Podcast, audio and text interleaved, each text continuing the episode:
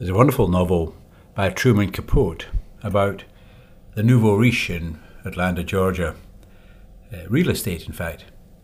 And the chief executive, the owner of the company, who later falls from grace, says to his very clever finance officer, Paradigm, paradigm, don't give me that paradigm stuff. Paradigm, from the Greek, paradigma, to show side by side.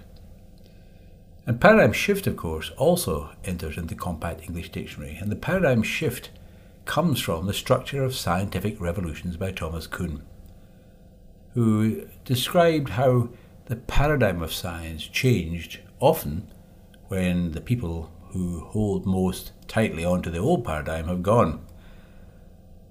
It was he who invented the term paradigm shift, which is now part of everyday language. And of course, there is the motto while there's retirement, there's hope. That might have been written by Thomas Kuhn, but was not.